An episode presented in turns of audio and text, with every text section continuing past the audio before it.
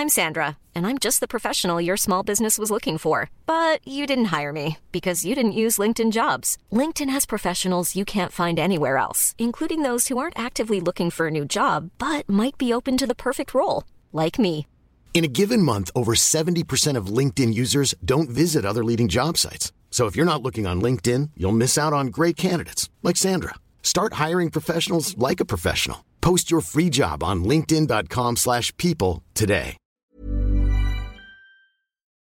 This week in league, Jamie Soward heads out west to enjoy a saucer of oat milk.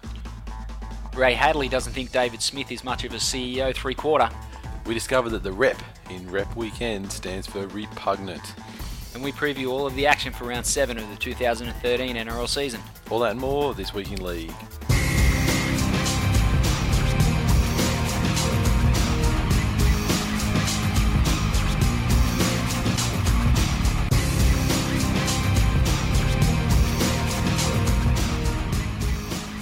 Welcome to episode 117 of This Week in League. I'm Nate. And I'm Glenn. And you're losing your voice. I am Isn't fucking losing. I'm losing my voice. It fucking it happens. It happens once a season, pretty much. But um, yesterday I was struck down by, I think something I ate for breakfast. Um, you know, when you got the eggs, and you go to cook up the eggs, you should always get a jug of water and put the eggs in the jug of water and see if they float or sink first. Yes. And you know, because then if you saw that maybe one of them might have floated, then you realise it might have made you sick. I've only ever had food poisoning once, and it was from eggs. Yeah, I don't know. I I've wouldn't- never been so fucking sick in all my life. Yeah, see, I don't, I wouldn't, I don't know if this is like full fledged food poisoning because usually that knocks you out for a couple of days. But um, literally, I was fine in the morning, had breakfast, you know, pretty early, like before seven, all good. Was actually about to go for a run at about ten thirty, and I was about to hit some supplements and everything before I went. And then I had a big drink of water, like probably about five hundred mils of water, and I was just like, "Oh fuck!" That went right down to the bottom. Fuck, I'm starving. I might have a banana or something before I go. And I sort of just sort of stretched just to you know, just 'cause my guts was like, it just you know, it's like you know, having a water on an empty stomach feeling. But I was like, fucking, hang on a minute. Went in the bathroom, fucking power spew, Awesome. three power spews in a row, followed by another seven, followed by another five in the period of about an hour. So how'd your run go? Didn't end up doing the run. Oh, wow. Ended Soft. up ended, ended up run, ended up running uh, running straight to bed to, to sleep for about four hours, and then I woke up and then um then I thought it was dinner time. I'm like, oh, don't. I was sipping on hydrolyte for you know a couple of hours from about three o'clock in the arvo, and um that wasn't coming back up. So I'm like, okay. And then so dinner time came around. I'm like, well, I'm gonna I'll have some dinner. And I thought I'll just have a little bit, and I'm like, ah, fuck it, I'm just going to stuff myself because I'm starving. And if I'm going to spew, whether I have a little bit or a lot, I'm going to spew anyway. So, you know, Spoken like a spoken like a true bulimic. yeah, exactly. I'm going to spew anyway, and it didn't it didn't come up, so uh, it was all good and uh, yeah, happy days, and, and I'm fine now. So, but from all from you know what 15 or 17 power spews, all that acid coming back up the other way is, has parched my vocal cords, and they're not the best at the Oh, moment. So, That's unfortunate. Poor you. so yeah. Anyway, I'm sure no one cares. Let's get on with the show. um, Because okay. I certainly don't care. Um, just want to give a shout out to Tiger underscore Benji. I'll give a shout out to a lot of people actually. Um, sent us YouTubes and all this sort of stuff of Tom Waterhouse uh, talking about the City Country game and uh, you know dropping an inadvertent C bomb. But the biggest shout out goes to Tiger underscore Benji because he actually sent us an audio file of it, uh, emailed it over. So thank you, sir. Now He's quite technically gifted, that boy, for a git. he is, isn't he? I mean, remember he did like a, best of episode at the end of season one, and you know then he dropped the ball in season two, season three, and Lives in Alstonville via Toowoomba. Yeah, and and like Austin, Austinville's just like what? It's just like Lismore East, Yeah. pretty much. Lower Lismore. Lower Lismore, it. yeah.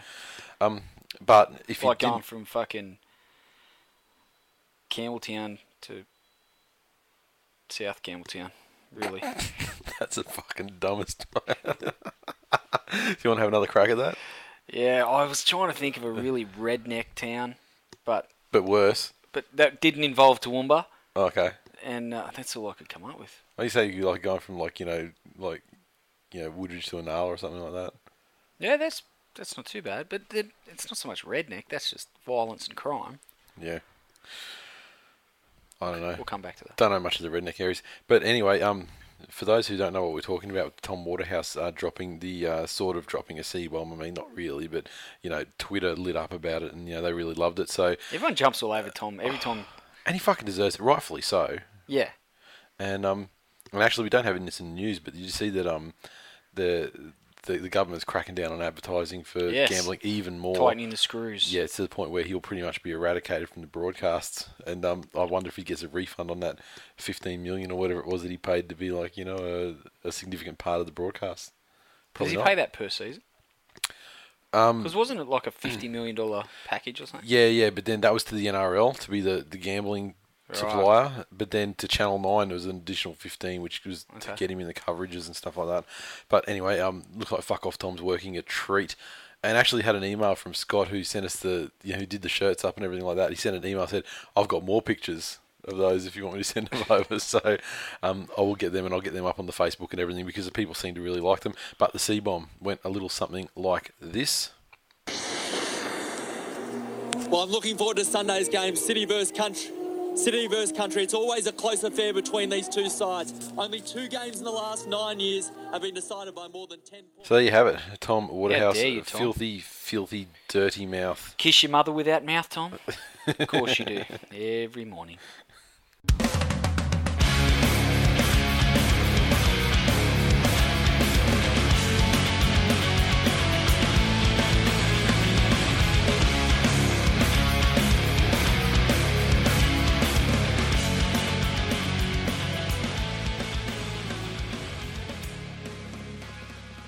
News. Okay. Um, quick fire stuff, and I don't have the person's name this week, and it's not someone who we're going to dedicate the clock to. But someone messaged us on Facebook, and I, I should look the guy up and give him credit because he's an absolute, he's a genius and a gentleman as well. And a scholar. Yeah, and a scholar and a scholar as well, and uh, and a true super fan of the show as well. He sent us a message. Jacob Curran is his name, and uh, he is um sent us a message on Wednesday last week, so just after the show last week came out. Hey guys, just want to say I love the incessant ticking clock that has no apparent time limit on this week in Game of Thrones. I recommend the show wherever I can. Keep up the good work. So, um, because he was nice about the clock, it's not dedicated to him. I mean, we usually save that for the haters. Yes. But uh, yeah, in any case, thanks for that. And uh, the time starts now.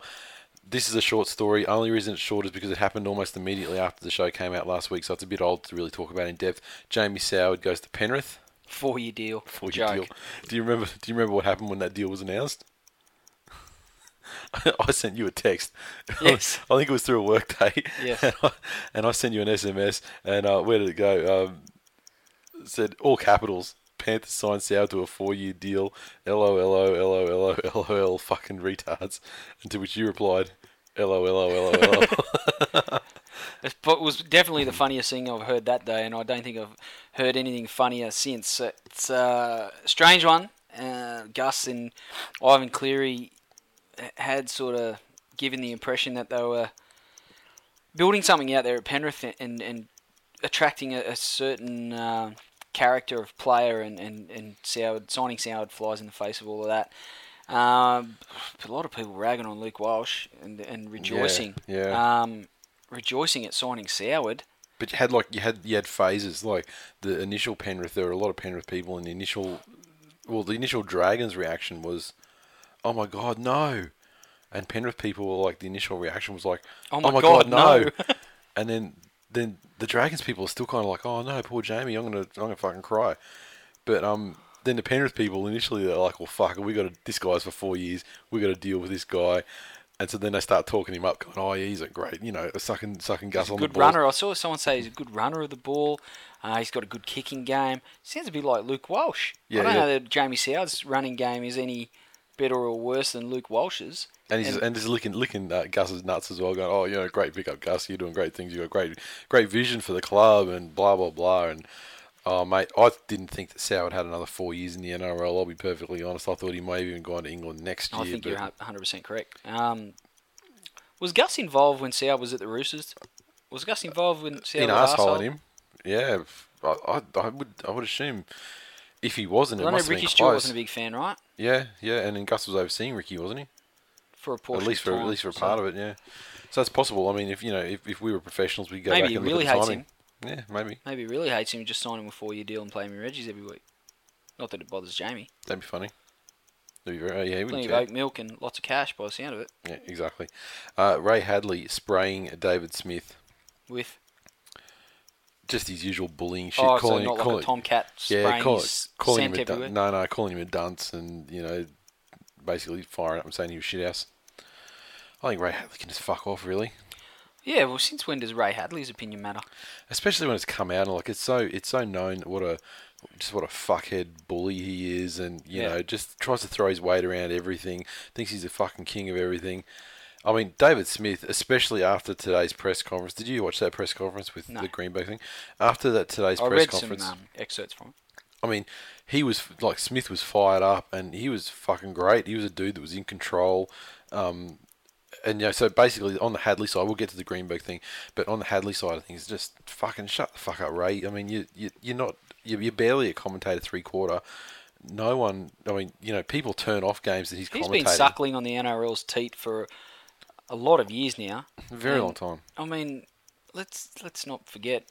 Let's not bite the hand that feeds you, mate. At the end of the day, like your Yeah. talkback radio gig came as a result of your um, continuous call Mm-hmm. presence, um, you know, and quite frankly, as far as TV goes, not cutting the mustard as far as I'm, I'm concerned. No, it's just, it's- it's just tiresome, and um, and he'll probably consider this this this Greenberg thing a, a win for him, even though it's like been over a month in the making. Sure. You know, just fuck with. Uh, just another quickly, uh, Dave Taylor back for the Titans. Oh, they couldn't keep him there forever. They need to get value for money, and um, you know he got his got the wrap over the knuckles, and um, you know back to running the touchy touchline. Had the opportunity to watch him uh, playing in the um, Queensland Cup or whatever it's called, uh, and Who do you run around for? whoever Tweed, uh, whoever the feeder is, um, what a lazy fucking fat touchy he is, even at that level. But the thing is, he was so fucking lazy, he still dominated those dudes down, and he still dominated them.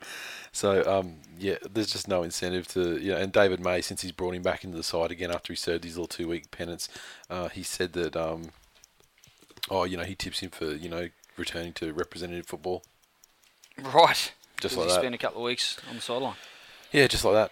And did he actually have two two games off, or was he had two weeks off? Because I reckon he had the weekend and the rep rep weekend. Yeah. So he's kind of dodged a bullet there anyway. He really only had one week off anyway. But in any case, we'll stop the clock right there and get into the biggest stories. And the first one, the biggest story, happened today as we record the show. And I'd just like to say, um, very appreciative of uh, of of that bald-headed fool for doing it today because normally all the news happens on Wednesday after Yeah, the show's been released and we're like, fuck, we can't do anything about it. But Greenberg brought it forward, uh, you know, keeping this show in mind. So for that, I thank him.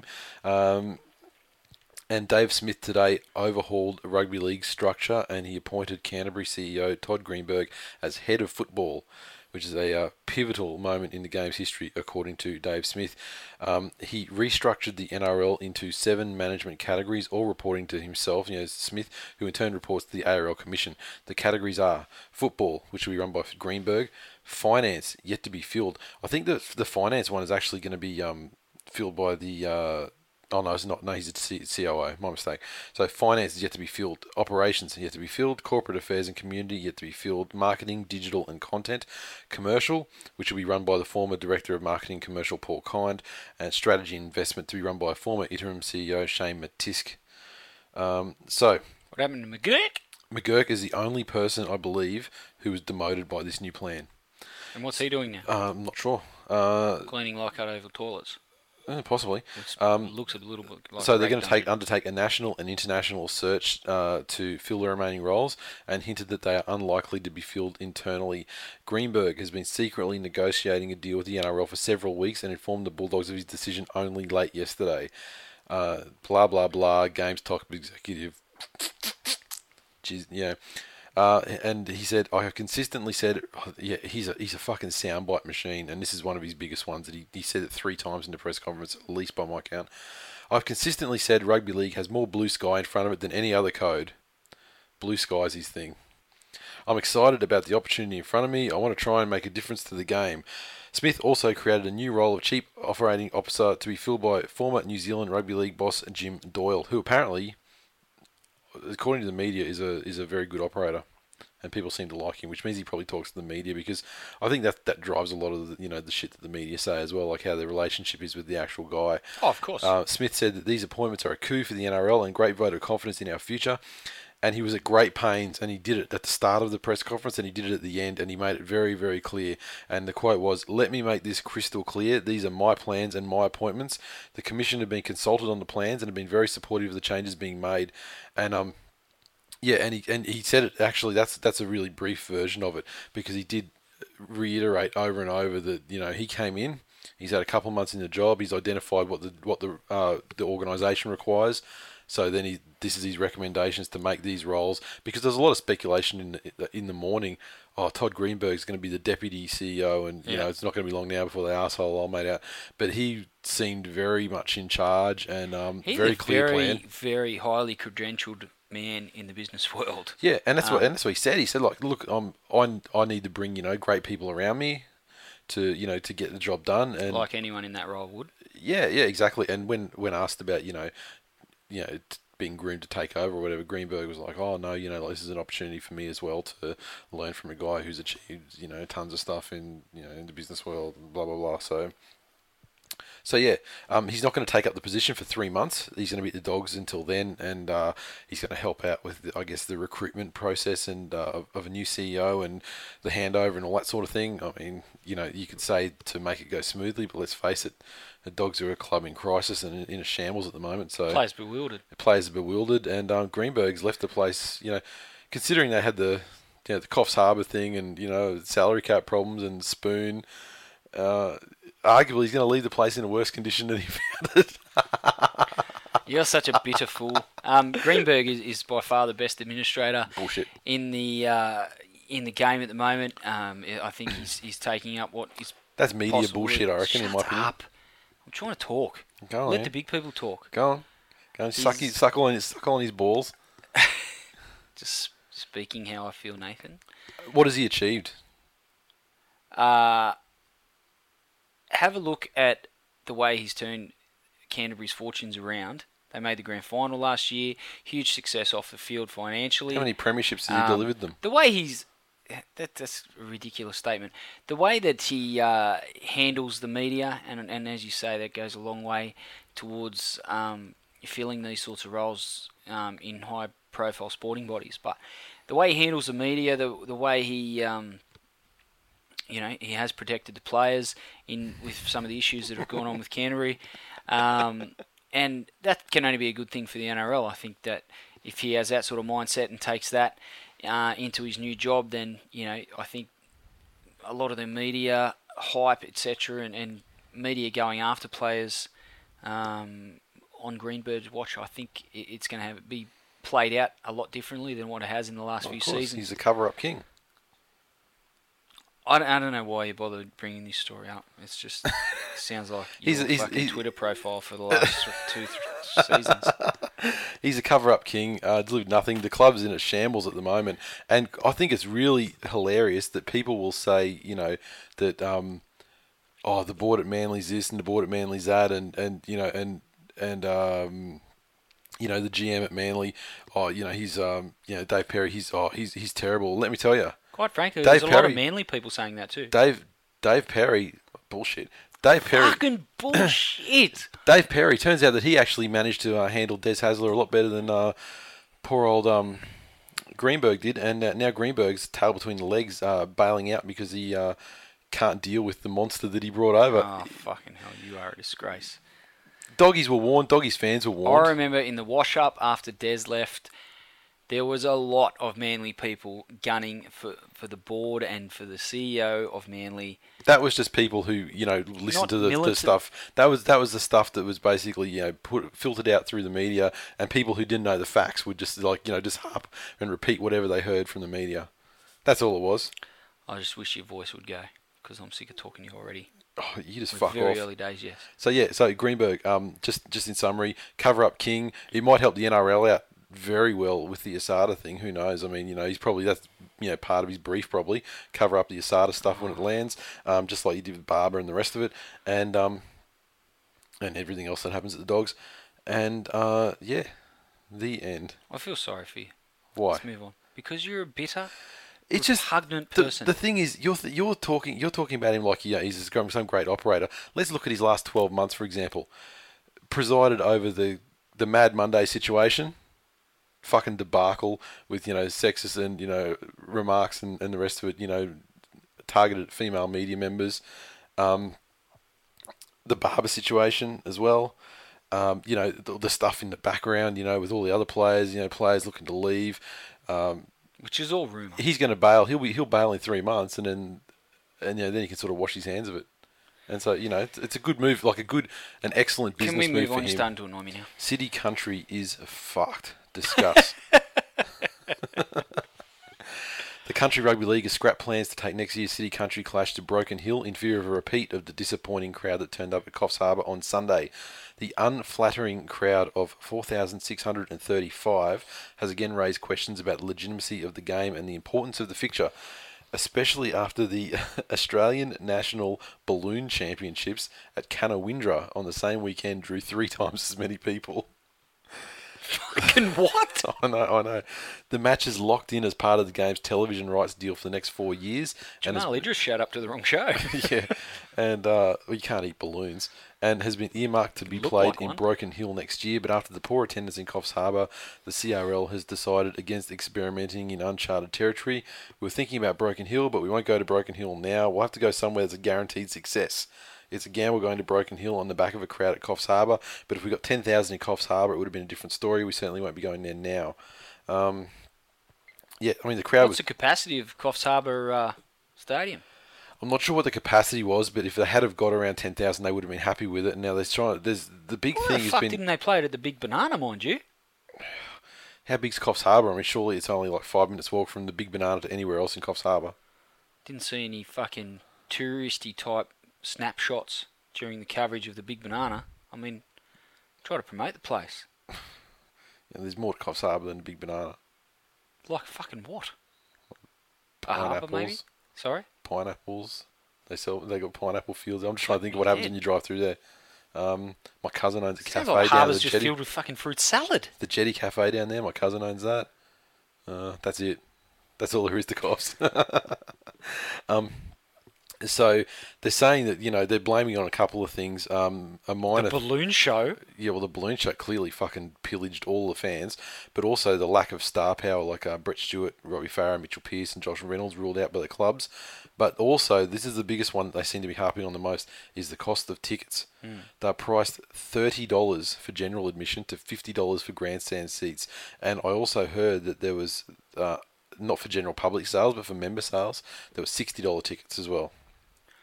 You know where? What else is expensive in Coffs Harbour? The fucking Big Banana. You can't go to the Big Banana and the football. How much does the big banana cost? Have you ever walked through their touristy knick-knack shop? It's a fucking death trap. I think you, I- could, you could send yourself bankrupt in I that. think I've got a chocolate coated banana. Oh, how good is that? It's not bad. Anyway, you got me distracted. yeah, look, I am all for the city country concept and, and taking the game um, out to the to the rural areas, but it needs to be supported and it needs to Yeah. be backed up with, with a view of um, the dem- demographic and the socio-economic situation of the area that they take the game to. If you're taking it to Broken Hill or, or fucking Coffs Harbour or, or whatever, there's not a um, there's not always going to be a great deal of cash to be slapped around in those sorts of areas, That's it. and they need to be price conscious, um, especially when you look at you know some of their competitors and the and the prices that you pay for their tickets to see um, very competitive matches. That's and that, that those prices are more than you know it costs for a suburban NRL game. I only cost like twenty bucks to get a you know, GA for Manly. And I guess they, they probably had the vision that they'd hike the prices up because it's a representative game and a showpiece yeah, game. But so bullshit. it certainly was far from the spectacle they hoped it would be. Um, certainly in the telecast and also the profitability of it off the field uh, left a lot to be desired. I hope the concept stays, and I hope they're a little bit more shrewd and selective in where they send the game in the future, and, and it gets the support that it deserves. Yeah, I think I I think the concept is you know it's historically significant, but I think it's shit and it's past it. But I do think that there's something needs to happen to involve, you know, the country. But even with the country team, I mean, you know, it's they're all, you know, the NRL. I mean, why can't they do something to actually include, you know, actually country teams? But you know, take more games out, and I think they are going to do this next year. Um, take more games out to be actually played at country venues, and I don't mean country venues like, you know, Bluetongue and Gosford, like you know, more like actual like Mudgee, you know, places like that. You know, where. Well, you know, has Ed's got a have they got a, an NRL standard ground? Riley Park, Yeah.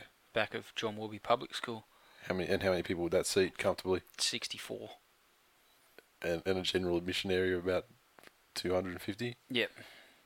Probably not the answer to the game's problems. No, probably not. But and this the oth- and the ticket pricing is just that's just you know pig-headedness.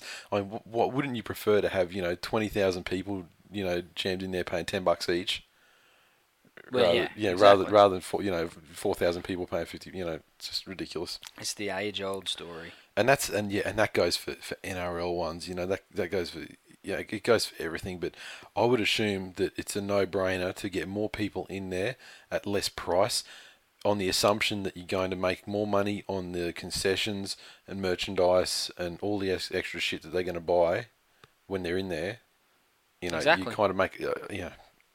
Anyway, this is you know what our arguments aren't aren't new. I mean, it's Make been the like tickets affordable. Yep. Keep the merchandise the same price, Yep, yep. which is fucking astronomical anyway.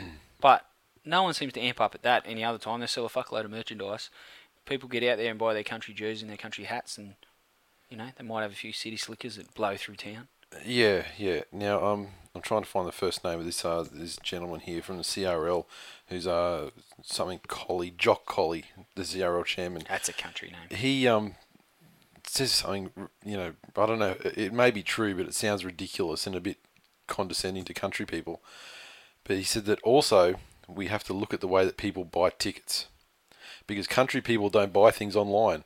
They go down to the news agency or the local news agency or the local shops. You have to cater to what country people want. I, I dare say there's many, many, many country people that would dispute that and would probably buy more stuff online than city people because they don't They have, the shops to. to. walk into. Yeah, exactly. They can't walk into like an Apple store or you know something like that. They'd have to buy it They online. can, but they only Oh. sell apples. Oh yeah, it's actually like an Apple. Yeah, like you know, there's, there's probably more more Apple stores per capita in Stanthorpe than there is in. um, dragons. They're like fucking Steve Jobs' dumb number on this place. Yeah, we only sell. I mean, we only sell them like you know, in season, like six months a year. We only sell like apples here. You keep your newfangled iPhones. Um, dragons possibly setting themselves up to asshole Steve Price, which is kind of strange because you know even as you know last week or the week before, Dragons won three in a row, and everyone's like, oh, you know, he's kind of he was in trouble. But you know the Dragons have had a dig in all the games this season, and the fact they've won three in a row has kind of you know maybe saved him, and you know it's all coming together. But It's only just changed the perception. Yeah. He's still just as fucked as ever. yeah, so St George Illawarra directors are set to discuss Brad Arthur, super coach for Manly, as a possible replacement for Steve Price at a board meeting on Tuesday. But no decision on the coaching job, coaching job is When expected. you thought you couldn't dislike St George anymore, they employ a coach fucking Manly. And like he's a genius. I mean, well, this, the worst the worst thing is he was also in the Storm as well. Arthur, he was in charge of the Storm's um, tw- under twenty side. So apparently, Could you, he could you have denies it. worked at three less likable clubs than the Storm, Manly, and the Dragons? Oh, West Tigers. Oh, fucking please, we're the He could have been champion. He could have been. He could have been. Champions of the people. he could have been assistant coach to Terry Lamb and you know learn how to finger people up the ass. I mean, it's a skill everyone needs to learn, Nathan. Um, so basically, uh, he's emerged as a contender to coach the Dragons next season because the Dragons have um, recruited Gareth Widdop and Joel Thompson. And he coached both of those guys when he was in charge of the Storm's under 20 team, and has understood his manager, Chris Joel Orr. Thompson was a Storm junior. Yeah, yeah, they say. Well, at least in the under 20s. So, Really? yeah. I, I wasn't aware until I read this either. I know he's he's not a Melbourne product, but is he? Yeah. Well, f- no, no. I mean, they would've made a Fanua's the only Melbourne. Yeah, he's Fanua's the only Melbourne person to crack NRL level. Interesting. Very interesting. So, um, yeah, so Chris Orr uh, is said to have held preliminary discussions with Dragons management about the coaching job in 2014. So, Price's future has been under a cloud since uh, Peter Doust made an audacious bid to lure Craig Bellamy to the club before the ball had been kicked this season. However, Fairfax Media has been told that Price retains strong support among the players and directors would be reluctant to replace him with an untried coach such as Arthur. Sheens will be the next St George Illawarra coach, Really? and that's genius, my friend. really? I think They're desperate. The Dragons are a desperate club. Their players are bewildered. So Price is, Price is off contract at the uh, at the end of the season, and the move to sign Bellamy suggests he will be axed if the Dragons could find a better coach. But there's also a view that he deserves a chance with the new signings they've uh, grabbed. They've snared uh, Widdop and Thompson, as we said, and they're also still apparently looking to uh, grab Josh Dugan and uh, Rangi Chase from England. By the end of the season, he's going to have as many jobs as he has chins. And uh, he's ex- Chase is on, on Chase. He's expected to join the club as soon as this week, after Castleford chief executive Steve Gill announced they would not stand in his way if he's adamant about a move. Um, he declined to shed any lights on his plans following Castleford's 28-12 defeat by Leeds in Friday night's Tetley Cup Challenge tie at Headingley. I'm taking every day as it comes. It's out of my hands. While I'm here, I focus on my job because my teammates expect it. Well, I dare say it is in your hands. You're the one looking to move. Yeah. And isn't it isn't it nice of the English? Isn't it downright decent of the English clubs to always just be like coaches, players? Doesn't matter. There's like, okay, Oh, you want to leave? Yeah, right, eh? You'll be back. You'll be back. exactly. He's now, um, coming back. Fui Fui is getting suspended. He's the first person to be suspended under the first NRL player to be suspended under the new tweaks to the shoulder charge rule. Now, um, the shoulder charge was obviously banned during the off season, but in recent weeks they've widened the scope of the ban to include incidental contact as the result of the tackle. So, yeah, he was facing two weeks on the sideline if he fought and lost. Uh, after So hitting, uh, if Fui Fui makes a tackle with his arms, and then somewhere in the stands, someone two fans drops a pie on someone's in foot. excitement bump each other, and someone drops a pie. Yeah. Suspended. Penalty. Suspend, yeah, penalty, suspension. He was going to get two weeks if he fought and lost, so he, he took the week. And um, after hitting uh, Carlos Tuimavave with his shoulder when he was playing for Tonga. Carlos. So, this, you know, you know my feelings about the shoulder charge thing. Yes, I agree there's a medical thing for it, but I just think, Oh, you agree with that now? well, no, I say there's a medical issue to people being hit in the head, but I think a shoulder charge, if it doesn't hit someone in the head, just let it go. And if you make contact to the head, any contact to the head, whether then you know they don't have to be knocked out, but if you you know treat like any other head high tackle, if they make contact to the head, then come down on it hard. But if it's just a shoulder, like his was nothing. Like there was no head contact. No, that's right. There was no injury. There was there was nothing whatsoever. It was the most benign fucking thing you've ever seen in your life. Penalty. One week out. Ridiculous. Yeah, it, it shouldn't even be a penalty, and I'll and no one will ever change my mind on that rule because I mean, at the end of the day, if there's head, if there's contact to the head, then yes, that's dangerous. Penalise and suspend the shit out of someone for doing it. But if there isn't, then because people can people can learn to do shoulder charges, they can learn to get down low, and you know, Yeah. people will change the way they play if the rules are sort of you know, Severe enough. yeah. Oh. Because even a shot, I mean, It's getting a little bit ridiculous. And it's they've also, you know, let's not forget, not just Chris Sandow, but other players, they've let a few go. Players Yes, keep and pushing the envelope, and then someone is going to get hurt. Yeah, and blatant, blatant ones as well. So it's really inconsistently adjudicated as well. So yeah, you're right. It sucks. So fucking fix it.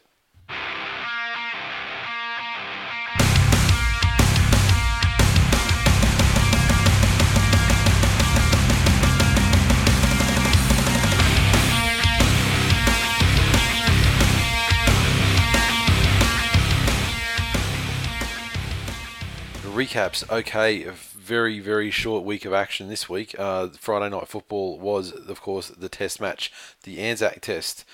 Australia 32 defeated the Kiwis 12 down at Canberra Stadium in a bumper crowd down there, 25,628. And I haven't gone back through the history books to look at the crowds or anything, but surely that's as big as it gets down there. Yeah, I don't think it's much bigger capacity, is it? That's that's that's massive in, in that ground. Yeah. Um, Kangaroos, their points came through tries to Cooper Cronk, Greg Inglis, Brett Morris, Luke Lewis, Darius Boyd, Justin Hodges, Cameron Smith, 4 of 6 on the conversions, and the Kiwis, 12 points came from tries to Josh Hoffman and Frank Pritchard, Shaun Johnson, 2 of 2 on the conversions. Look, Australia uh, asserted their authority early in that second half after going in at six all, um, and the Kiwis really um, had a glut of possession and, and probably should have put more points on the board than the one try they scored just before half time. But um, coming out for the second half, and, and the Kangaroos really asserted their dominance, as I said, and um, led by Paul Gallen. Obviously, I thought he had a great game. Um, Luke Lewis, just I think we spoke about it before we hit record. He's he just gets better the higher the level of footy that he plays. Yep. Uh, great clubman, as you saw during his time at Penrith, and, and we're seeing evidence of it at Cronulla as well. But um, his origin performances have always, you know, been a level above, and, and then you, you put him in the test arena, and he's um, he's always one of the best out there too. Um, Yep. Just a fucking good footballer, and he's Yep. not overawed by any any occasion, as Yep. you'd expect from a, a true blue Westie. Never intimidated. And there was a moment there where you know it was still a very close game, and then you know once Australia sort of broke their back with a try that, according to Twitter, if you believe Twitter, it was questionable. Where you know I didn't really, you know, upon video referee, I didn't see any reason why they wouldn't have given the try. Um, but then once that happened, broke the shackles, and Australia scored uh, you know numerous tries in a very quick period, and once again the Kiwis folded like Oh, they look, do mate, so it, often. It was a tough ask for the Kiwis that they're expected to uh, to beat the best side in the world without the best player in the world. Uh, Benji Marshall was out, and it spelt uh, disaster for the Kiwis. Um, you know, had he been there, even you know, with a busted toe, I dare say probably would have killed lesser men. Um, Had he been there, the margin would have been greater just for the fact that he probably would have taken the goal kicking off Shaun Johnson and it would have been eight points instead of 12 to the Kiwis. Uh, look, it's um, you know we all know that Kiwis go better in, in longer tournament play rather than these one-off tests. Um, you know when they go into camp, um, Kearney seems to be able to get the best out of them over over a longer period of time, but putting them together for f- four or five days with all the media commitments and running around that they do, they don't have a lot of time to gel. Um, and Australia, the, the nucleus of Australia's side has, has been the same for a lot of years. Um, you know, the only only real change has been Cooper Cronk, but he was fairly well groomed yep. um, to come into the side um, in once Darren Lockyer retired. So um, just too good for the Kangaroos. Do you think that it's not that the Kiwis are in camp, you know, that gets the best out of them, but do you think that the longer a tournament style campaign goes, the worse Billy Slater gets? So when it comes to the final, he has his, you know, one or two absolute mind blowing fuck ups that hand victory to the opposition. I find it hard hard to argue with that because you just YouTube something to show the, the facts of what you're talking about. So, um, look, they uh, they got a bit of work to do. The Kiwis, um, we're, Well, they were, they were very solid, um, and I mean they were they had a lot of territory in possession in the late parts of that first half that they probably could have converted into more points and gone in ahead. You know, they could have gone in 18-6 ahead realistically, and uh, if they had done that, then maybe they you know might have had the heart to you know go on with it. But might have even dragged Benji out of the out of the sta- out of the stands. He probably wasn't even there. Um, no, no, you know, he wouldn't have hobbling onto the field like a warrior to try and help out his countrymen. what about uh, Jason Nightingale's haka? One of the best. The happiest fucking haka you've ever seen. I mean, I would love to go through player by player and give a review of their haka styles. I think that the absolute winner every time of the haka, always Isaac Luke. Benji does it better. No, fuck off.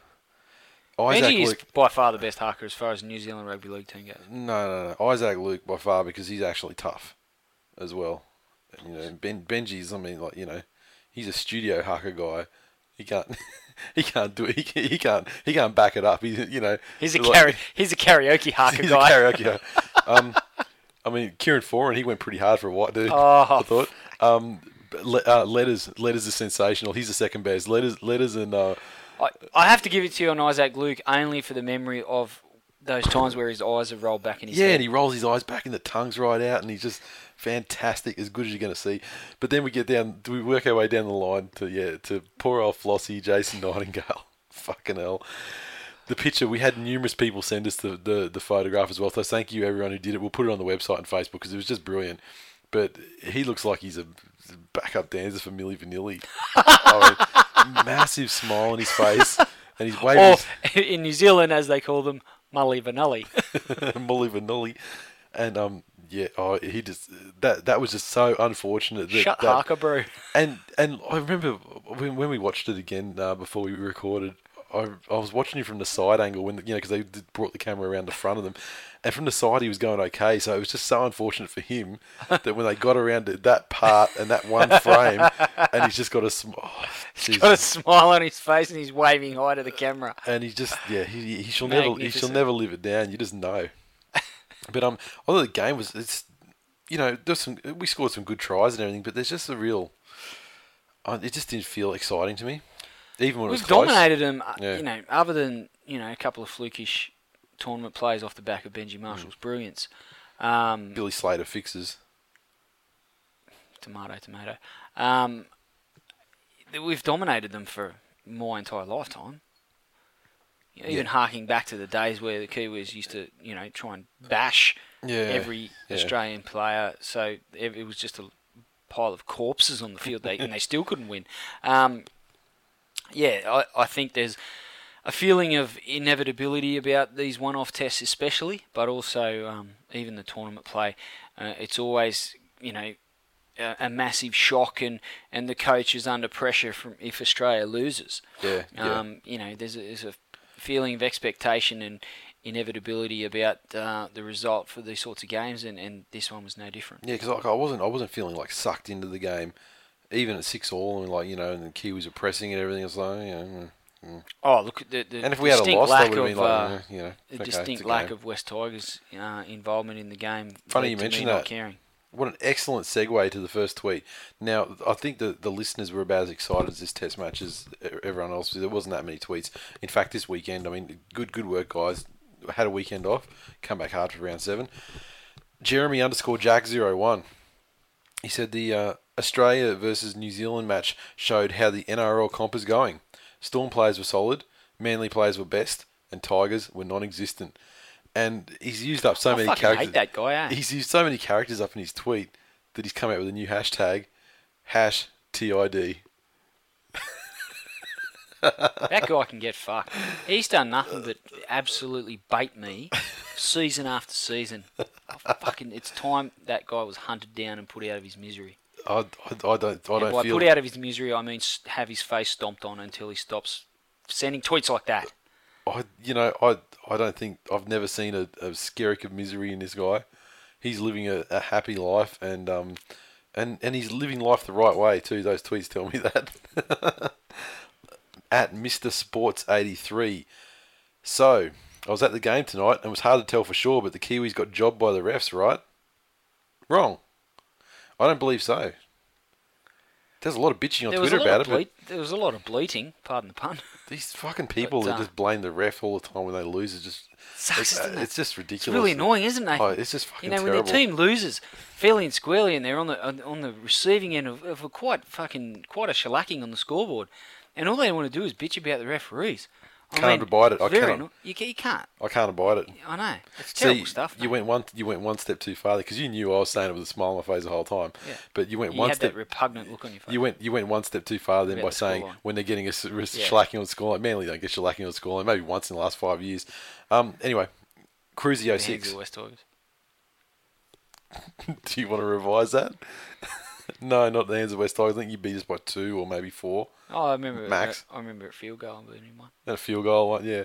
I reckon. I reckon if you Could be one point, could be a thousand points. If you if you added up all the West Tigers victory margins over Manly in the history of the West Tigers, it probably wouldn't amount to the victory margin the last time we played. Anyway, what enlightening piece of gold has Cruzy got for us? This game is beginning to give the Knights versus Panthers game a run for Vuvuzela top rankings. Hash Snoresville, Oh, fucking hell. un-Australian, but that's because he's Yes, he is. Filipino. he comes over here off the boat and eating up all our slow cooked prime rib. That's a terribly racist call. it's true though. Pretty You've sure seen, how, you've seen how much is in Hog's breaths. Yeah, yeah, Hog's yeah. breath. I know. Th- I mean, he was born here though, in Hog's breath. so he loves it so much. at B underscore Q star. Aussies are playing like a Tim Sheens coach side. Ash Tigers in decline. It's not even relevant anymore, you idiot. tell you what, the other night I went to Hog's Breath and I thought I, I want to try and be try and be. Uh, I'm gonna I'm gonna try and level up, and instead of getting the normal steak, I'll get a mega cut. Not the mega mega cut that uh, Cruisy's bros would get, but the mega cut. Let me tell you, that's like half a cow. No. Could fucking move afterwards. How, how, how many grams? Well, you got the normal one. It's like yay high. For It's about double the height. And considering they're quite large Do you reckon surface, it's 600 gram? 750? yeah, maybe 600. Please. Well, yeah, I mean, I say this as, as you know, as someone who ate a ate a one kilo T-bone a couple of years ago, which is fucking sensational. But uh, yeah, Step your right. game up, son. New South Wales, thirty six defeated Queensland twelve in How state of does it origin. feel for you to say that, Nathan? oh, Must magnificent! feel great. magnificent. Uh, you know, the Queenslanders were ahead at half time, but New South Wales, undaunted, they came back, held them scoreless in the second half, and just avalanched tries all over them. And who who are the big names for New South Wales? Luke Lewis? Jennings, Anthony Watmough? Jennings, Jennings? George Jennings, George. Meet got a George double? Jennings. Charlie Runciman got two tries. His brother, Michael. Michael Lichaa got a try. Mitch Cornish, he got a double, and uh, oh, the corn. Dylan, yeah, the corn stuff, and Dylan Walker, four of seven. So you know, bit of Benji in there, but you know, got enough. Queensland, Brandon Tago, Anthony Milford with tries, and Anthony Milford also starring with two from two from the boot. So um, magnificent state of origin win, New South Wales. Two in a row, Good win for the kids. two in a row, two Good in a win for row, the kids. and uh, that's that's the future. Some quality players in there.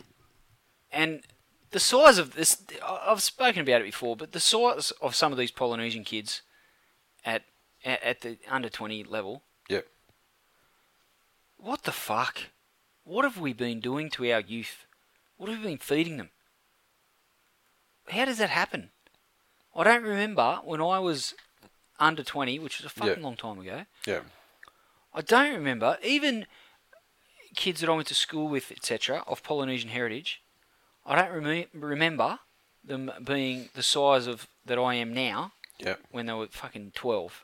Like that, Mate, I remember there was a kid at my primary school called Tussie, And you called him Cruzio. and he was, yeah, when when I was in grade seven and he was in grade two, he was the size of Cruzy, fucking and he used to pick and he used to pick up like you know he used to be a thing like he did feats of, he did feats, feats of strength like picking up the biggest kids you could find and everything, like he was enormous. But I mean, I have to say, I think you know. I actually bumped into him. He was bouncing at a club in the city, and he's still he was. gigantic, like Oh, absolute course he weapon. Um, but yeah, I I think you know in my experience, um, when I was playing footy, we didn't come up didn't, didn't come up against as many Polynesian guys back then. We all know you know, Jackson like loves soccer, and Yeah. he's keen for a run at rugby league, but he's a little he's a little kid. Yeah, He's fast, but he's got aggro. he's not gonna he's, he's gonna have to get tackled at some point, and he's probably gonna have to make tackles. Well, you know, you could do worse than show him uh, showing footage of you know tubes, little guys taking down the big Oh. guys. Could be a hero for him. Should turn him off rugby league for life. I see see Jackson more as like a like a, a Travis Burns sort of character, like an angry little dude. he's Like- a fiery like, kid. Like he's not angry. He's not an angry kid by any means. But like if he got like you know if he if he took a hit, then he'd sort of get up and just dust himself off and be like, all right then. Game on, bitch. Yeah, next time he just fucking drill someone. Fucking- I tell you, the things he's inherited from his mother is a disgrace. It's absolute disgrace. I tell you what, he's he's inherited um his his Larry streak. I know where he got that from. Yeah, his mum. Uh, okay, and we got one tweet based on this game. We got a couple actually, but um, but they're all from the same person, so I just selected one. Cambo ninety six. Fuck yeah, New South Wales hash two in a row. Get that up your Queensland. And he put an LOL on the end though, so it is kind of you know it's a fun joke to. Ah, you guys lap it up. It's a fun joke to pretend New South Wales can win Origin games. Next, Tonga 36 defeated Samoa 4. And uh, I, please correct me if I'm wrong, but I would have thought going into this game that Samoa would have been the more highly ranked team you would in have the noticed Ben international. Roberts was uh, Yeah. named inside. Yeah, and, in fact, thought, well, and what was I that, that fact didn't escape our tweeters too, but we'll get to that. Um, same, obviously, this was uh, the game that followed the uh, the junior Origin game, so a good crowd, just over ten thousand there, and Tonga looked fucking sharp from the start. They got thirty six points to tries. They had uh, a double to Langy. And uh, we had Licky Licky got a double as well. Uh, Ueseli got a try. Uh, Fanua got a double.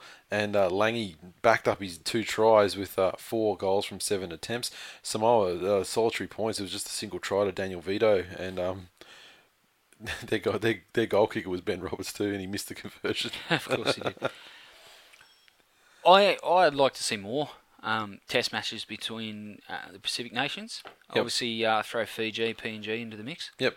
um, and even New Zealand Maori Yep. teams like that. I think um, those boys deserve to represent their heritage as much as anyone from Australia or, or the you know the New Zealand. So Yeah. or England, obviously, throw them in. So hopefully it augurs well for a, a pretty competitive World Cup coming up. And um, geez, they they really did look sharp, Tonga. Yeah, and I'm I'm loving the the fact that you know this this might be just an impression, but um, I'm liking the fact that the uh, the sides that seem to be filled with you know far more NRL players Yep. than previously, and it just raises the quality of it. I mean, eligibility rules. I mean, why not let guys who are past their origin periods or don't intend to represent you know anymore? Who cares if they play for Australia and New Zealand if they don't want to represent those anymore and they want to go back like guys like um like Brent Kite and uh, Matai, uh, you know, uh, you know guys like that elect are electing to play for you know those sides.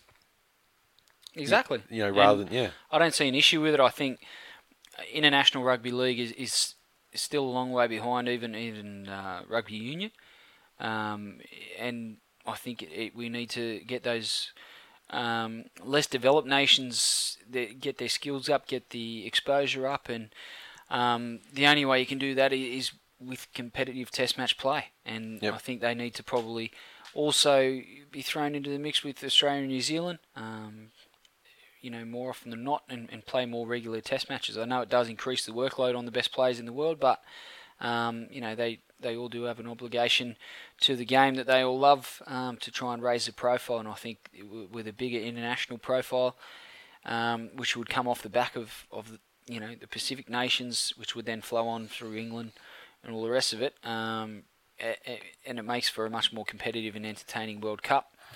Um, it, it's only going to be a good thing. but you would find as well that um that when players complain of their workload, it wouldn't be Tongan and Samoan Samoan players.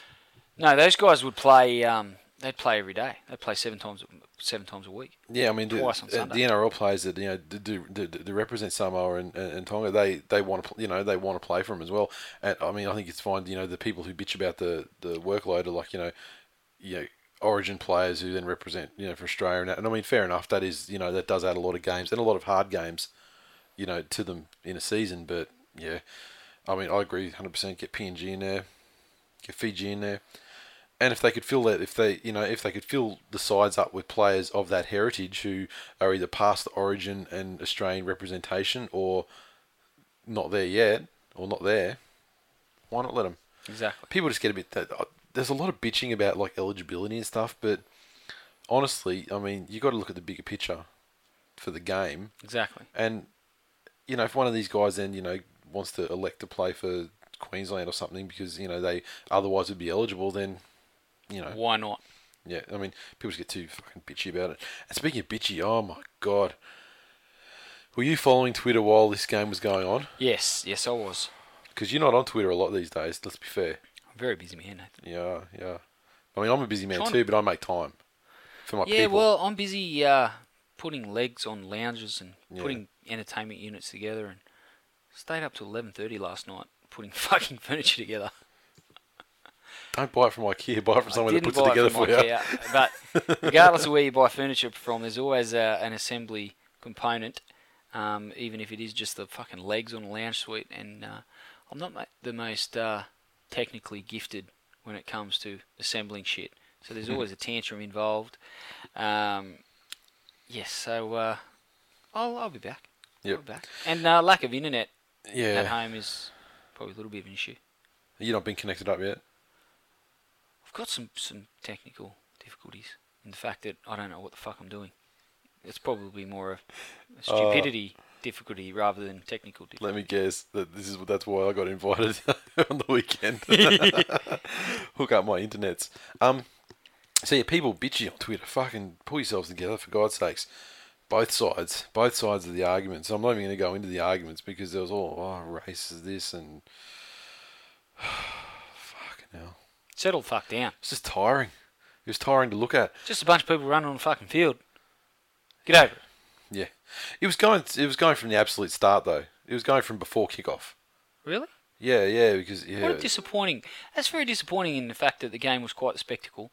I thought it was, uh, It was a fairly entertaining, entertaining game, and yeah. tough game, and um, you know deserved deserved some some great support. They're very passionate people, and um, probably didn't have a great deal of problems with the uh, the guys running on the field. But I know that the the issue of player safety is paramount, and I can understand that rules are rules. Um, yeah, yeah. I mean, with with all due respect, though, good luck stopping twelve thousand Polynesians from running on a fucking football field when you've got about seven security guards. Yeah, exactly. Each one, and security know, guards were hugging the, the players Yeah. and stuff. Each security guard is also of Polynesian heritage. yeah, yeah. Um, if he wasn't already on the field, he'd be running on too. it was just it was and it was really it was really strange for me because it was one of the first times there's been a massive argument on the internet and I wasn't either the instigator or involved somehow. Yeah, because you're a cock, I was, Nathan. no, I was I was just sitting back and letting this one play out. At Evil Conspiracy. Surely after the Tonga Samoa game finished, Glenn would have had no clean socks left in his house. I knew you were going to read that out. It's sensational. Why not? And your and your response is I found some spare ones. felt like you were putting your feet into socks made of cardboard, but Shunter eighty six. I thought my socks were deep fried at one point. Shunter eighty six. Is Benji of Samoan or Tongan heritage? Pretty sure he won't be a New Zealander anymore. Fuck off. He's the heart and soul of the New Zealand side. It only shows what a complete putz Stephen Kearney is. Shabugan. A new drinking game. Every time Ben Roberts fucks up, take a drink. You'd be destroyed in 25 seconds. and that's the truth. Who did we speak of in the past about a drinking game? I can't remember. Was it? Oh, wasn't it-. Well, it was Chris, Matt Chris, no, it was Chris Bailey. It was some mistake-prone Gronk. I don't know. Brett Stewart. Moltzen should be Moltzen. Moltzen should have one. Fucking please. Western suburbs would be just absolutely I play the Tim waste. Moltzen drinking game every Tuesday when the motherfucker's named in the side. Oh, I mean, he, he would he would lay the Western suburbs to waste with you know Every every time Tim Moltzen's named in first grade, drink five bottles of bourbon. and then it might make the game bearable to sit through, and his performance bearable to sit through. If you're still in a coma by the time the game rolls around, you're in a fucking good shape. And finally, Country 18 defeated City 12. This one. Country's 18 points came from tries to Josh McCrone, Akuila Uate, James McManus, Maloney 3 of 3, and City's 12 points came from tries to Adam Reynolds and Andrew Fifita, and a, two conversions from Adam Reynolds from two attempts. biggest thing I got out of this game is that uh, Adam Reynolds needs to play Origin, and I think it only goes to show. Um, speaking of Putts coaches, only goes to show what a complete nufty Laurie Daley is in the fact that he's already publicly declared Mitchell Pearce as a certainty for the New- South Wales number seven jersey. Um, Adam Reynolds is in far better form than Mitchell Pearce, um, and I think he's probably a tougher player. The one saving grace to the, the Mitchell Pearce thing is that I think after the performance at the City Country game, I think James Maloney might have booked himself a spot. And the, you know, Yep. the fact that they play together at club level might actually make Mitchell Pearce Saved play better than it might save him a little bit. But you know, I'd be happy to see Reynolds and Maloney. And if, honestly, if, to be honest, I mean, if Maloney doesn't get the sixth, and Carney will get it, and he and Pearce also have a pre-existing relationship, albeit from a few mm-hmm. seasons ago. Yeah, so they're he's probably too, a fucking certainty. I mean, like they were the worst. They were, they were the probably the difference in the series last year. Their lack of combination and lack of good play. True. But anyway, Laurie Daley's coaching this season. You got no fucking hope. no hope whatsoever. But um, you know, this game was it was probably closer than I thought. I thought Country would probably run away with it, especially after they uh, jumped out to twelve 0 lead. I thought that that's the way I sort of felt the game would go. In fact, I was almost going to put a bet on for thirteen plus. I'm glad I didn't, but I did have a bet on Country, and um, so that cashed nicely. But yeah, I mean, once again, it's hard to sort of look back at this game and say who impressed and who's going to get themselves an Origin Yeah, role the, because the it's argument a, of it being an Origin trial is long dead in the water. But um, you know, I think it's probably a good hit out for guys that are, that are on the cusp of of finding some form um, with their clubs, and, and they get amongst the you know a better echelon uh, or better quality of player um, in the camp, and probably gets the best out of them when they go back to their clubs. And I think that's probably the most positive aspect of Yeah. the city country clash. I don't know that it's um, it's ever going to be regarded as a, a true Origin trial as it once was. Um, I'm pretty sure Laurie Daley, um, you know, even if Ricky Stuart was still coaching, he would have a fair idea um, as to the bulk of the makeup of the, his Yeah. side for, for the Origin series. there's always the guys Um, that you know. there's have always a bolter, like- but it's not. Yeah, it's not necessarily. There's always the guys who, City who always perform though too. That you Yeah. know, like you know that you know guys like Gallen and Greg Bird are always going to be there. You know, no matter what. Because they're so-called Origin players, but Well, you know uh, that was sullied a little bit the day Jamie Soward was picked for New South Wales. yeah, what were they thinking that year? Fucking Jesus. Anyway, so yeah, um, Congratulations to, you know, the country. I thought it was they, it was a um, decent it was, it was a decent game. I mean, it wasn't it wasn't massively exciting, but you know, it was it was a decent game. I mean, It always does mean more to the Rednecks, though. yeah, but To you the know, farmers? Yeah, I mean, yeah, well, you know, and they're more like the the, the you know the spectators. I mean, 'cause it's generally played in a country-ish, and Yeah. you know, yeah, but you know, I've got to wonder how you know how country you know guys like Uate and you know Maloney that now how much is still in there you know running through their Uate's veins. from Fiji. I don't Yeah. know that Fiji is a small town on the outskirts of Armadale or something. Fiji is a country. It is. Therefore, he's eligible for the countryside. Magnificent. uh, Twitter uh, And James McManus, Yeah. mind you. scored a try. Scotland is also a country. Och. Och. Um, hammers H4MMERZ. More people turn up to Titans, Panthers, or Roosters games than Hash City Country. How embarrassment. Hash City Country in decline. And when you put it like that, yeah, 100%. Cambo96. He sent a few tweets through, so I just had to pick one out. Shit crowd. Why did for- you have to pick one? Leave them all out. Shit crowd for City Country. The people of Coffs Harbour got confused and thought the Bulldogs were back in town and fled. And It's, th- it's only because it was selling the Bulldogs. well, no, no, because every disgrace. no, because every tweet he did was a variation on on the Bulldogs gang Yeah. sex. Yeah, so I just I just had picked one out because, quite frankly, not many people were that interested in tweeting this weekend. yeah, and I can understand why. I found it to be you know So yet again, Cambo wins by default. default default. S. Barulius. Tim Gilbert a calling reference to? Tim Gilbert calling City versus Country the final nail in the coffin of this game. And that is one thing. I mean, you know, people aren't interested in City Country. The fans weren't interested in turning up, and the commentators weren't interested in commentating. No. It was all around. It was just a, you know, it was just kind of second rate, wasn't Left with the Cambo 96 of commentators. it? yeah. I mean, Default. Tim Gilbert. I mean, what does he does he ever call any other games? Maybe schoolboy. He's a sideline eye at best. Yeah, yeah. I mean, but does he do, does he do like you know the Commonwealth Bank Cup sort Sideline of you know pink eye. whatever it is now? I mean, whatever the kids you know the high school comp is. I don't know. Sorry. But Really yeah, should I know mean, this I stuff. found uh, overall, I found the whole the, the whole weekend of action. You know, there was a kind, there was a little bit of you know like inspirational or you know like you know for the minnows thing with the Tonga versus Samoa game. Um, you know, there's some good tries scored in the Test match, but just overall, I just found the whole weekend to be a bit Meh. meh. Exactly. It's going to be great to see the West Tigers come back with a, a, an enthralling victory this weekend to restore my faith in rugby league. You'll get your chance. You'll get your chance.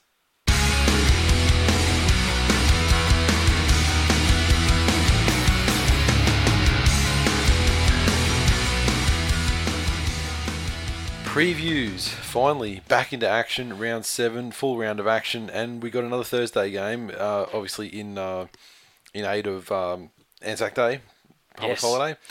We Two have, up. I'll be a little bit intoxicated watching this game. And you're doing a dawn service, Yes, sir. taking Jackson. Yes, sir.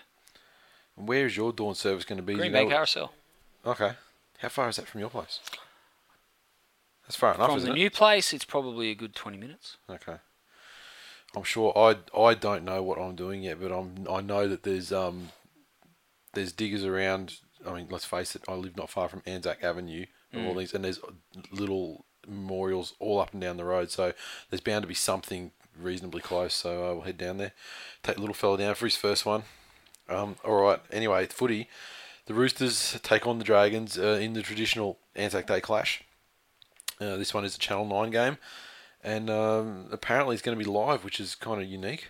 Yeah, very much so. Dragons have dominated this, won seven in the last eight of these Anzac Day clashes, regardless of how they've been going um, in, in on the Yeah, season. but the Dragons have always been contender-ish sides. I mean, yes, they would choke, but that didn't. That doesn't mean that they weren't, you know, good through Not on Anzac Day. through the you know, majority of the, you know, even when they even though when they were chokers, and like they're chokers again. But don't get me wrong, but before the Wayne Bennett era, they were still a finals bound side. So they're always okay. And the Roosters very up and down. Um, they had that little blip, you know, where they got to the grand final where they, you know, lost it to the to the Dragons. But then they, you know, they, they followed that up with a, pretty much a spoon, didn't they, or close to a spoon? Yes. And then they the year before that they were a spoon too. So So anyway, Sonny Bill, Well, Anzac Day. I mean, the Kiwi, he's going to storm it. He's to storm the Dragons and score me a truckload of Supercoach points with any luck. I've got no doubt that that'll happen. I've seen news articles saying, quoting Dragons players, I can't remember who it was off the top of my head, and I don't have it in front of me, saying that, oh, the Dragons are going to be wary of the Roosters bouncing back. Bouncing back from fucking what? They beat the Dogs 38 shit in their last game. What the fuck did they have to bounce back from? They lost last Anzac Day game, maybe. The Dragons are fucking dreaming if they think they're going into this game as favourites.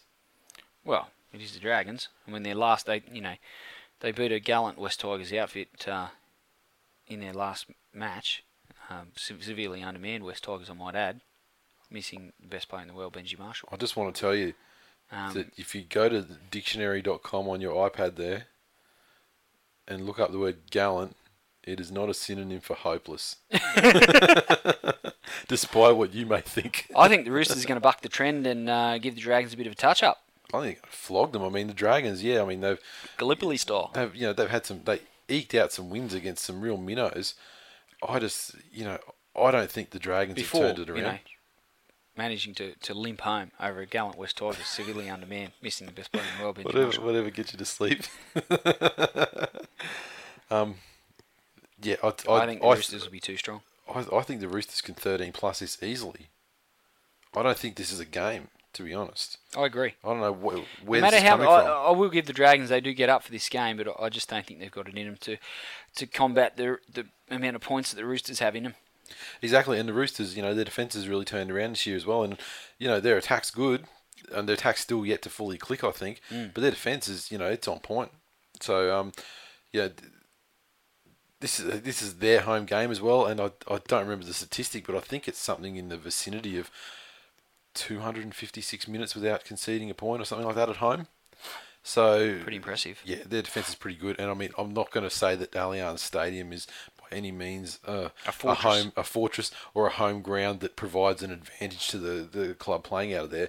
But yeah, the Roosters have got this easy. Okay, next up. Once again, also on Thursday. This one is Thursday night game. Uh, it's going to be on Fox Sports 1, 7 p.m. Melbourne Storm take on the New Zealand Warriors down there at AAMI Park in Melbourne. The Warriors have got up for this game as well the last couple Well, of the seasons. Warriors one of the only clubs that has a pretty good record in Melbourne versus Mm. Melbourne.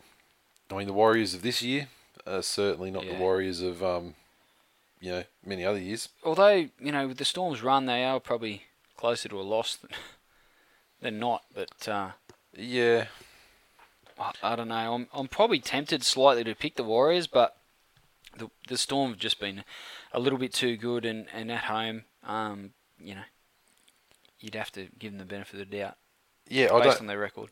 I mean, look at the Warriors side this year. Don't look at the paper. Look at the results. The results have been um, almost universally atrocious. There's never been anything that's happened this year so far with the Warriors that gives me any hope about their ability to compete. And then the flip side is you look at the Storm. They're undefeated. Yeah. There's they've given me no reason, you know, why you know why would you tip against them, you know, until they play Manly. You know, it's just ridiculous. So, yeah, I'm inclined to say the Storm. Um, you know, the Warriors, as you said, they tend to get up for it. Uh, but will that be enough? I think they, you know, the Storm will just be too mechanical. The Warriors will make mistakes. The Storm will capitalise upon those mistakes, and uh, that's going to be the story of the match. And I think the Storm, you know, will win it pretty comfortably. I agree. Okay, a Friday night football. The mighty Manly Sea Eagles take on the South Sydney Rabbitohs at Brookvale Oval, the Fortress. And it will be another Fortress. They got a great crowd last time uh, they played uh, at the Fortress, and this time I know I think pretty much all the actual allocated seating is uh, it's been sold out for about a week. Um, I saw an email come through um, that junior passes, you know, where juniors get in for free or whatever with their, you know, if they play football, um, won't be accepted at this game. Such Wow. as such as the ticket sales, basically, it's it's Kicking the kids out. paid True tickets Manly only. style. Yeah, and I and I mean, I Fuck don't- off, kids. I Not really, interested. I don't really agree with that because I mean, I don't I don't think they're gonna you know I don't think they're gonna fill it anyway. So what's the fucking harm letting you know a thousand kids in if it turns out to be that number? Yeah, but a thousand kids that come with at least one parent. Yeah, and yeah, well, a parent has to pay, which is a good thing as well. But um, the other thing as well, I mean, the flip side of that is uh, a membership for kids to get into every game at Brookvale, thirty bucks for a year. Really? Fucking value, man. It's good value. Get on it. If it was going to watch anyone but Manly, I'd probably take up that offer. In fact, It's it's sensational. But I'd So- rather fucking flush my thirty bucks down the toilet and pay fucking good money. Pay good money, Nathan. Yeah. To go and watch Manly run around every fucking week. My God. Yeah, every week. I remember when you Another paid week. good money to watch them run around the 2011 grand final. You had a fucking ball. I paid You for loved the it. bourbon. I paid for the bourbon on the bus. All the rest was just a a mere uh, inconvenience on my day. Flight, bus, Bourbons, game, lots of bourbons. after party at Brookvale, more bourbons at the leagues, yes. Mimos, fucking gold. Oh, Mimos. That's what I paid my money for. if you The had, bourbons throughout the day and that fucking pizza. if you paid, if you paid, uh, Best thing ever. if you if you paid the 30 bucks for Jackson, say for example, to go to every Manly game, you could duck across the road to Mimos after every game. I'd be 800 kilo. but you'd fucking love every minute. Anyway, on the game itself, um, this is uh, top of the table clash. Uh, number two versus number three. Uh, Seagulls head on for and against. Um, I think Manly are going to get it. there's a slight possibility, the slightest possibility, that Glenn Stewart may return. Uh, David You Gower. said that the other week. David Gower. yeah, Well, he was Nowhere actually to be seen. well, he wasn't going to return the last game, but they, they the article came out and said he was going to return for the next game, and um, the thing. Then, then Manly came back and said, "Look, we're not going to rush him back. So you know when it happens, it happens. So there's probably a possibility that you know he might be a late inclusion. But at this stage, David Gower comes back to the side, taking um, over from Nullavow, who's you know got a season-ending uh, Achilles tear. Yeah. So um, I think the side, Rabbitohs failed in their in their last quest to step up to the uh, to the top level of a premiership contender Mm-hmm. um, against Melbourne, and I, I think they might struggle. Being at Brookvale, if this was a South home game, I'd probably tip South.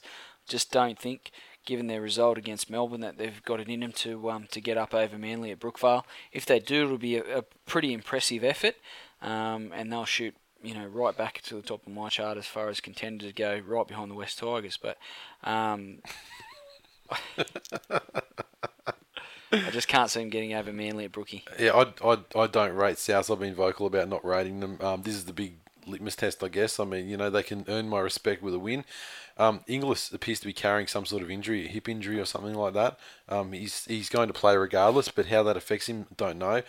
Um, Sutton, South fans are loving Sutton this year. Well, he's a, he's a bunny for life. Yeah, he's a bunny for life. I mean, he's also got, a bra boy. I mean, that Yeah. life could be short. You know, that lifespan's fairly could be short lived. Now, I still don't rate him. Reynolds, I rate very highly, but it's their forward pack. I mean, I think the forwards for Souths, you know, can really match Manly, um, if not have a slight advantage. Uh, so I think it's up to the Manly forwards to really stand up here. In the backs, though, take Inglis out of the equation. An in- injured Inglis, if we can contain him, much like we contained Barba against the Dogs, I think uh, the backs will run riot.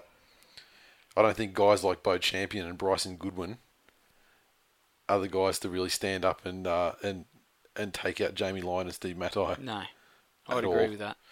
Um, so I'm not going to say 13 plus. I think one to 12, you know, be a good result. 13 plus, you know, would be gravy. But um, yeah, Seagulls to win for sure. Put them in your multi. The more you put on, the more you get back.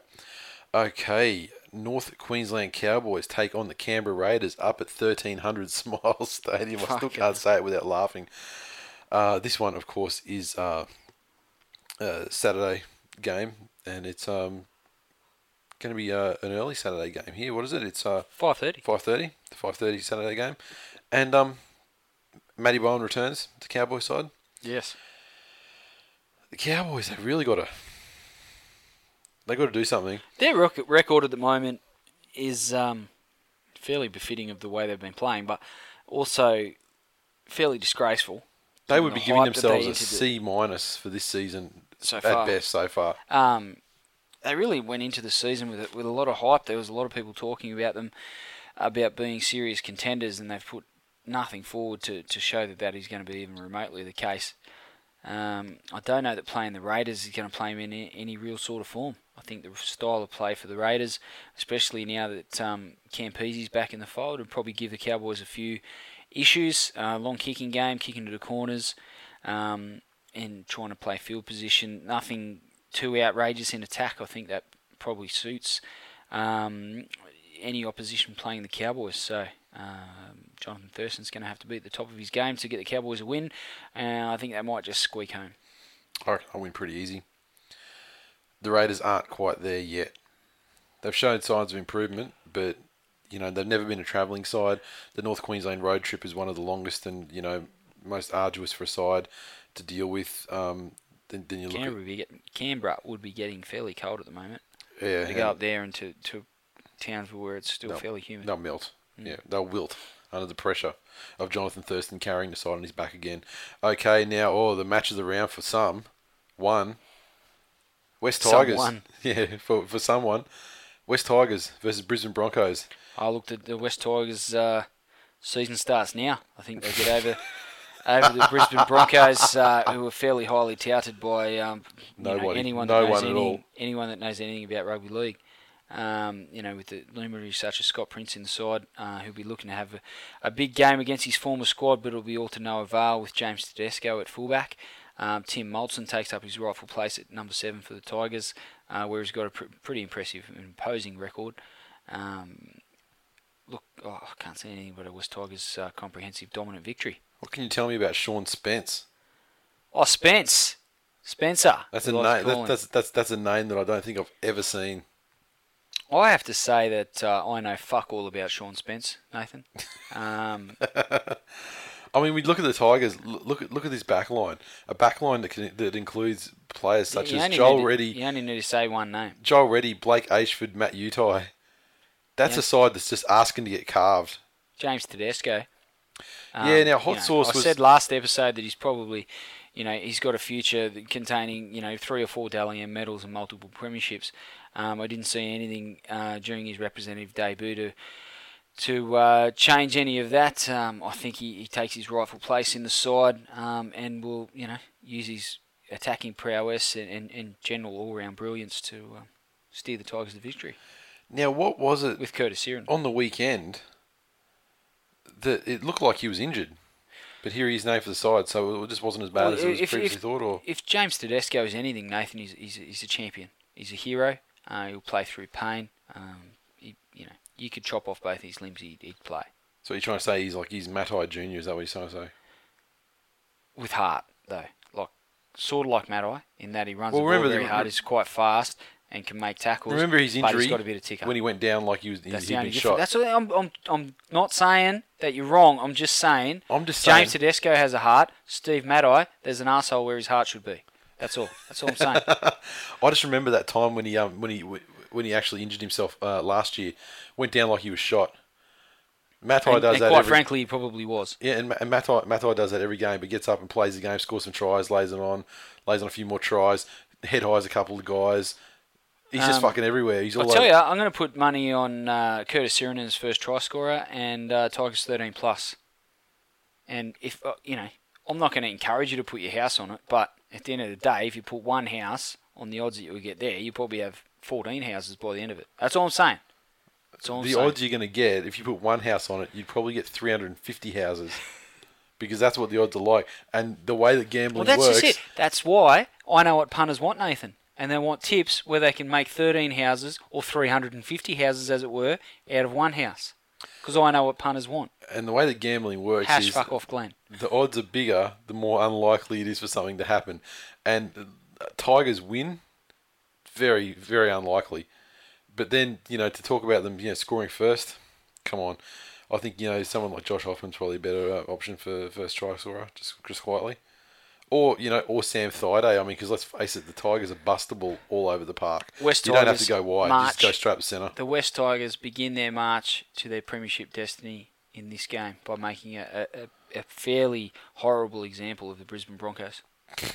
Look, I hope I hope they do win. I love seeing the Broncos lose more than I like seeing the the Tigers lose. So, you know, I really hope you're right. Okay, next up, Gold Coast Titans taking on the Newcastle Knights at Skilled Park, Robina. This one is the Sunday early game, 2 p.m. game, and. Well, you know, I guess the, another test for the Titans. I had a look at the. This is the closest game of the round, I think, as far as gambling's concerned, or maybe second closest. But you know, the Knights haven't been going that bad. I mean, they've kind of looked like you know they may be even you know thinking of adapting to you know Benny ball and starting to play with some consistency. Not as uh, quickly as we would have thought, but they're slowly getting there. Yeah, I mean they didn't look great in their last start, but they still managed to jag a win.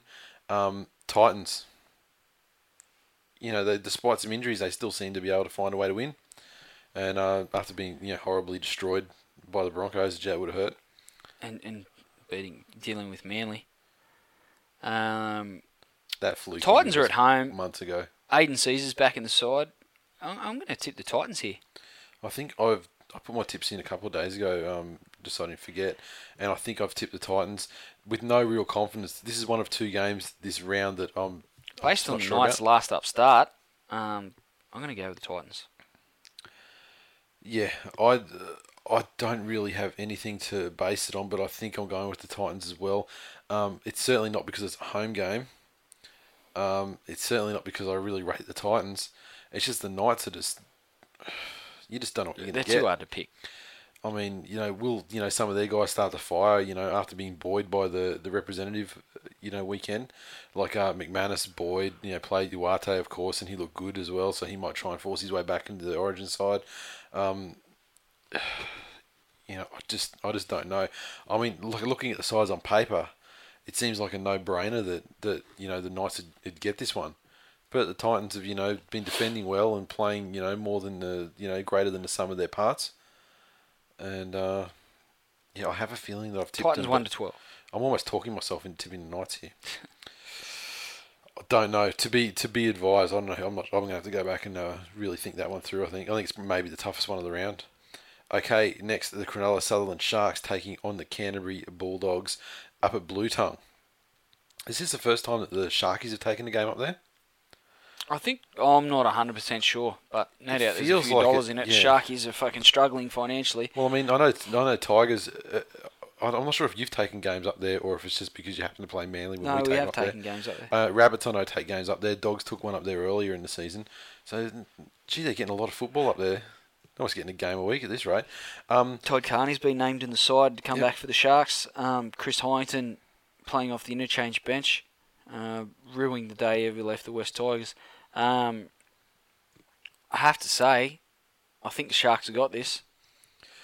this is another one that's very close. I think in um, in betting, I think that the Sharks have been given one and a half points start.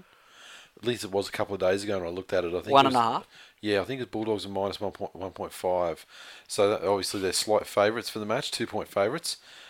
Uh, based on it's this is all based on old shit though. I mean, it's based on last year. These you know these guys rating the Bulldogs. It's all based on last year. The Sharks in their last start uh, against um, the mighty Manly Seagulls. Uh, you know, oh, you know they were, they were massively assisted by the referees, but they still you know made a game of it, which is more than I thought they would. Um, doggies, what can you say? 38 0, blasted out, destroyed by Sonny Bill and his gang. Uh, you know, you think they're going to bounce back, you'd think, but what's a bounce back for the Bulldogs in 2013? They haven't been good all season. Fair point. Sharkies one to twelve. Yeah, it just comes. It's the, the problem I always have with tipping the Sharks, and I've had this problem forever in tipping the Sharks. I, I never enjoy tipping them because they just don't show anything. They've never been a side that's possessed creative and sparkling attack. They've always been, even you know, take it back to as far back as 2008, 2007. They've always had okay defence and minimal defensively oriented side, but coaches change, players change, and they still seem to struggle with the point scoring. Sure. So- Todd Carney changes all that. Not to mention Beau Ryan, who learned everything there is to know at the West Tigers as far as attack goes. Um, Sharkies 112. All right. I'm inclined to tip the Sharkies because, hey, fuck the Bulldogs. Next. Penrith Panthers taking on the Parramatta Eels. Centrebet Stadium, Monday night foot pitch. All right. Have a go at the Panthers backline. Matthew Moylan making his first grade debut. Travis Robinson, Lewis Brown, fair enough, Dean Whare, David Simmons, Tom Humble, Luke Walsh. Fuck me, what an ordinary backline. Uh, Eels, Jarryd Hayne, Jacob Loko, Chris Sandow, um, and the speedy, I guess is the word, rapidly improving Luke Kelly at five eight. Luke Kelly's Perfect going good. foil uh, for the unpredictability of, of Chris Sandow in the halfback position. Luke Kelly uh, steadies the ship, uh, very conservative sort of guy, good kicking game, builds pressure, good kick chase, um, and very good selective passing game. So he he's uh, very impressive there at five eight, which makes the, the Eels' decision to sign Corey Norman, as I said a couple of weeks ago, um, even more strange because that kid. Um, different style of player to Norman, but I think he's every bit as good. It I'm happens, have it happens the all Eels the time, here. though, doesn't it? They unearth a, a, a rookie who sort of comes good right at the time they, you know, they've gone and out and tried to, you know, sign an experienced player as a replacement. Yeah, I'm going to go with the. Eels. Um, I don't think the Panthers will have the points in them to get over Parramatta. Um, I think Jarryd Hayne and Chris Sandow, Chris Sandow will um, lead the way. Eels 13 plus quite easily. The Panthers are they're just not a very good side, and I just don't see them getting better. Tell you who is impressive for the Panthers is Adam Docker. Yeah. Kid, kid can run. Kid can put on a hit. Yep. Very impressive stuff from the young man. I'm interested to see how this Moylan goes. Uh, you know, I know that the Panthers fans on Twitter are quite excited to see him make his debut. Um, yeah, Whare he went he went quite well in the rep stuff on the Yeah. weekend. I thought he went far better than I thought he would. I mean, I thought it was maybe a bit early to call him up, and he was you know just almost called up by default because they didn't have anyone else that they could draw on. Sure. But I thought he you know out of the Kiwis, I think he he acquitted himself you know very well. Um, yeah, I just when you compare the back lines, and Parramatta don't have the best back line in the world, but gee, there's some key positions where they have it all over them. Yeah, Um, and even through the forwards, and you've got um, Ben Smith, who's a very solid defender and, and gives you some hard line running in, in attack. Uh, Reni Maitua, who's a um, you know a god, um, and then Tim Mannah in the front row. I think uh, up until the point where Ben Roberts comes on the field, I think Parramatta's going to have their way with Penrith. Yeah, that's the real. That's the real. Uh, you know, much like uh, games where Gidley's coming on. You know, when Ben Roberts comes on, that could be the. You know, that's the real danger time for the Eels. But I think they'll win it. Uh, you know, fairly comfortably.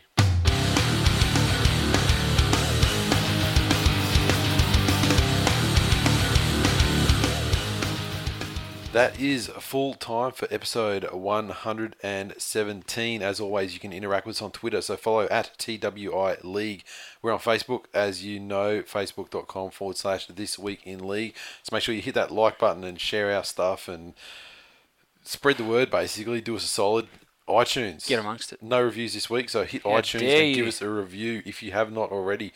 And let's face it, I mean, you know what, we've got 250 or something like that, maybe, you know, ratings and stuff like that.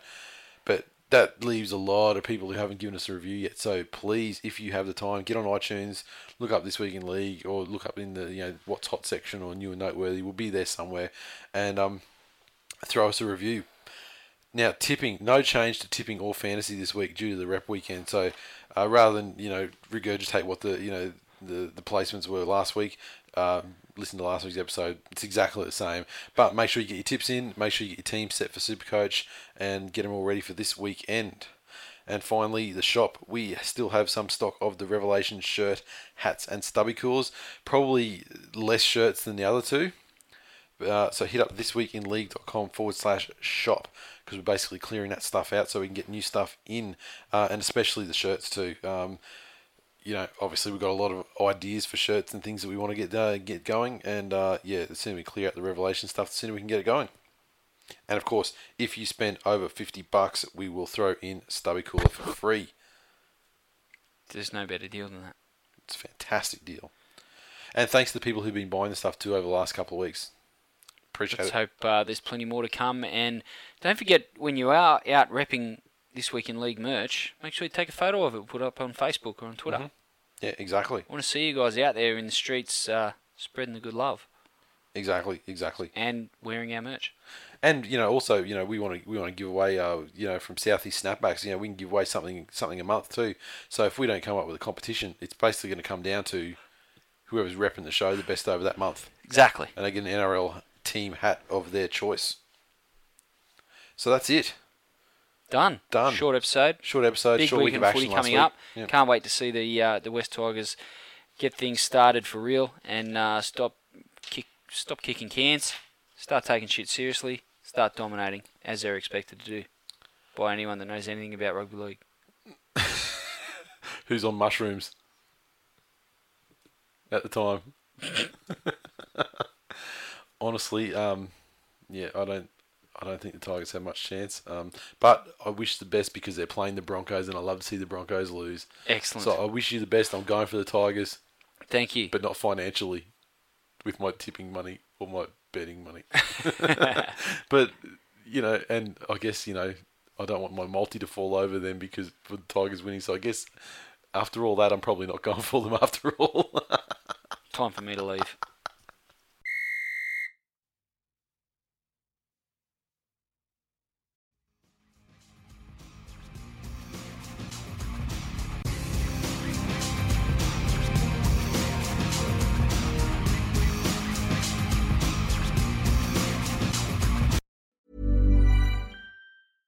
Even when we're on a budget, we still deserve nice things.